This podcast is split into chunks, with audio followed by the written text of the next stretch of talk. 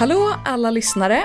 Nu är vi snart tillbaka med en ny säsong. Hej Ciddi! Hej Ylva!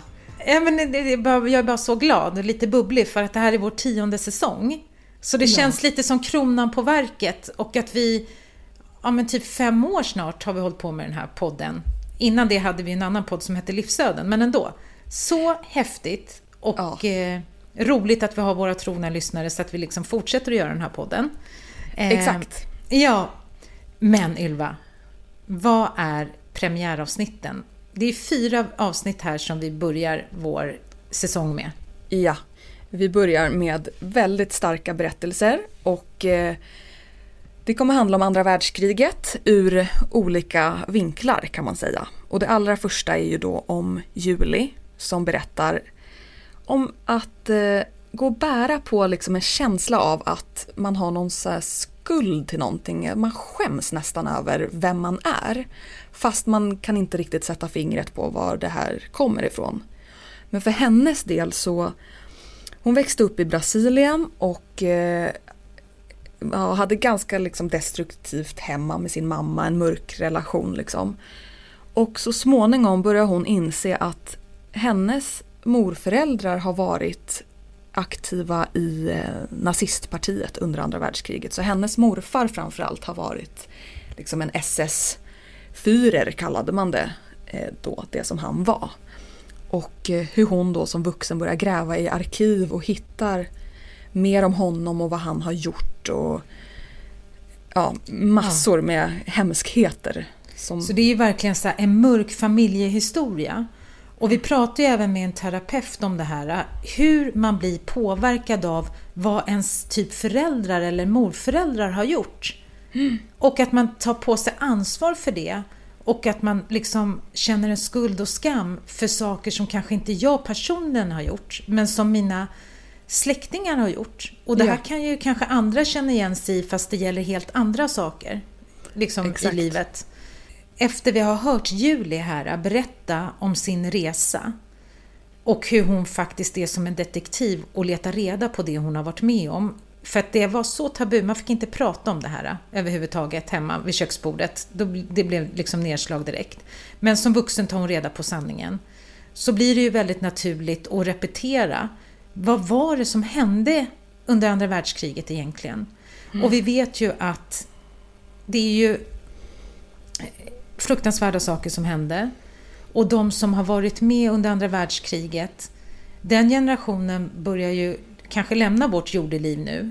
Men mm. vi har träffat Dina och Jovan som var små barn under andra världskriget och om deras berättelse. Mm. Och Ylva, när jag sitter med dem i studion och får mm. liksom träffa de här två fantastiska människorna och deras livsresa och hur de har lyckats vända Mm. Och sen komma till Sverige och skapa ett liv för sig och sina barn. Jovan har bland annat jobbat som rättsläkare i Sverige. Mm. Men att se hur eh, man kan vända sitt liv ändå mm. och leva vidare. Men att verkligen höra från, en, från personer som har varit förstahandsvittne till det här mm. är väldigt intressant. Verkligen. Vi pratar ju också med en expert där, Ylva. Precis, som forskar om just judiskt minne om förintelsen, om hur, ja, hur liksom man går vidare och ja, hur man har hanterat det man har varit med om och ja, hur man upplever antisemitism idag till exempel. Så väldigt intressanta avsnitt, alla de som vi Och anledningen till att vi vill prata om det här, det är ju att det får aldrig hända igen. Och ändå har det ju hänt i världshistorien. Vi hade ju eh, kriget i forna Jugoslavien som också handlade om etnisk rensning. Mm. Och eh, obehagligt krig i Ukraina, det mm. som har skett där. Mm. Alltså, så att det här med vi och dem är så mm. otroligt viktigt att lära av mänsklighetens misstag för att lära ut om det här än en gång. För att förhoppningsvis ja. nästa generation inte ska ta sådana tokiga beslut för mänskligheten. Exakt, och det här med att hedra offren på något sätt, att aldrig sluta prata om det och aldrig glömma. Ja, absolut, jättebra. Um, Sen kommer men... vi till lite lättsammare eh, ja. avsnitt då. Och då har vi pratat med Maxine och Emil som var med i det här psykologiska experimentet eh, Gift vid första ögonkastet. Och jag tycker det här avsnittet är så viktigt för det här är ju vår samtidshistoria. Alltså vi gör experiment som kanske inte skulle gå eh, att få igenom via etiska rådet när man gör psykologiska forskningsexperiment. Men just när det är TV och det är frivillighet bakom så är det ju faktiskt okej. Okay. Och jag vet att så många svenskar eh, lär sig, när man tittar på sådana här program så lär man ju sig kring sin egen relation när man speglar sig i andras relationer. Och det tycker mm. jag är så fint att de bjuder på sig själva, Maxine och Emil. Och vi pratar ju även med Kalle som är terapeut i programmet. Mm. Ja, jag tycker det är bjussigt. Ja, verkligen, det är så bjussigt att för dem att ställa upp ett sånt program från början. Alla som är med i det programmet är ju så jättemodiga som gör det. Så det blir kul att höra deras ja, liksom lite behind the scenes hur det faktiskt var att stå där när de väntade på varandra och skulle säga ja utan att ha sett varandra. Och, ja, jättepirrigt liksom. Och sen ja, hela processen att bli filmad dygnet runt nästan. Och, ja. ja. Så det är lite bakom kulisserna där vi får ta del av. Mm. Vi, vi, brukar ju ofta ha avsnitt kring psykisk ohälsa.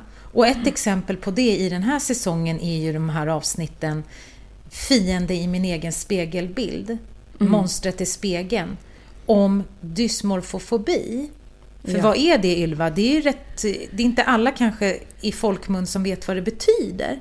Nej, alltså det här var ett ämne som vi pratade om innan vi gjorde det avsnittet. Att så här, vi måste göra det här programmet för att det här är så viktigt och så otroligt intressant att ha en liksom, psykisk sjukdom, vet jag inte om det kallas, men åkomma liksom som gör att man är så upptagen vid sitt eget utseende. Det skapar så mycket ångest och oro hur man ser ut att man kan liksom inte leva en vanlig dag egentligen. Utan man kanske fastnar framför spegeln i flera, flera timmar och rättar till och försöker sminka eller fixa.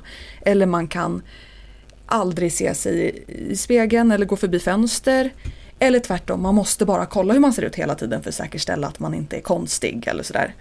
Ehm, så att när man är så upptagen och eh, ångestfylld över sitt eget utseende att man inte lever ett liksom fritt liv, då, då har man den här sjukdomen då BDD. Och vi pratar ju då med två personer som berättar om ja, hur det har varit att eh, dels få diagnosen och hur de ja, hur de lider av det liksom, idag fortfarande egentligen. Jätteintressant. Och sen fick vi också prata med en expert där äh, kring hur äh, man kan tänka och vad den här sjukdomen faktiskt innebär. Mm. Som man kan lära sig av också. Ja, Så, precis. Verkligen ja, det... Lys lyssnansvärt. Ja, verkligen. Okej, men det var bara några små godbitar ur vad som kommer ur vår tionde säsong. Och den kommer i slutet av oktober. Alla tio avsnitt släpps ju som vanligt samtidigt på Podplay så man kan lyssna alla direkt, helt gratis. Um, och som vanligt så vill vi tacka er som lyssnar och fortsätter höra av er till oss med era egna berättelser eller tips på kanske någon ni känner som vill berätta sin historia. Och då kan man ju mejla oss, eller hur Siddi? Absolut, då mejlar ni till kunskapsstudion gmail.com. Ja, men då så. Då det var så. en liten puff inför säsong 10. Ja, vi hörs snart igen. Det gör vi. Ha det bra. Tack och hej. Hej då. Tack och hej.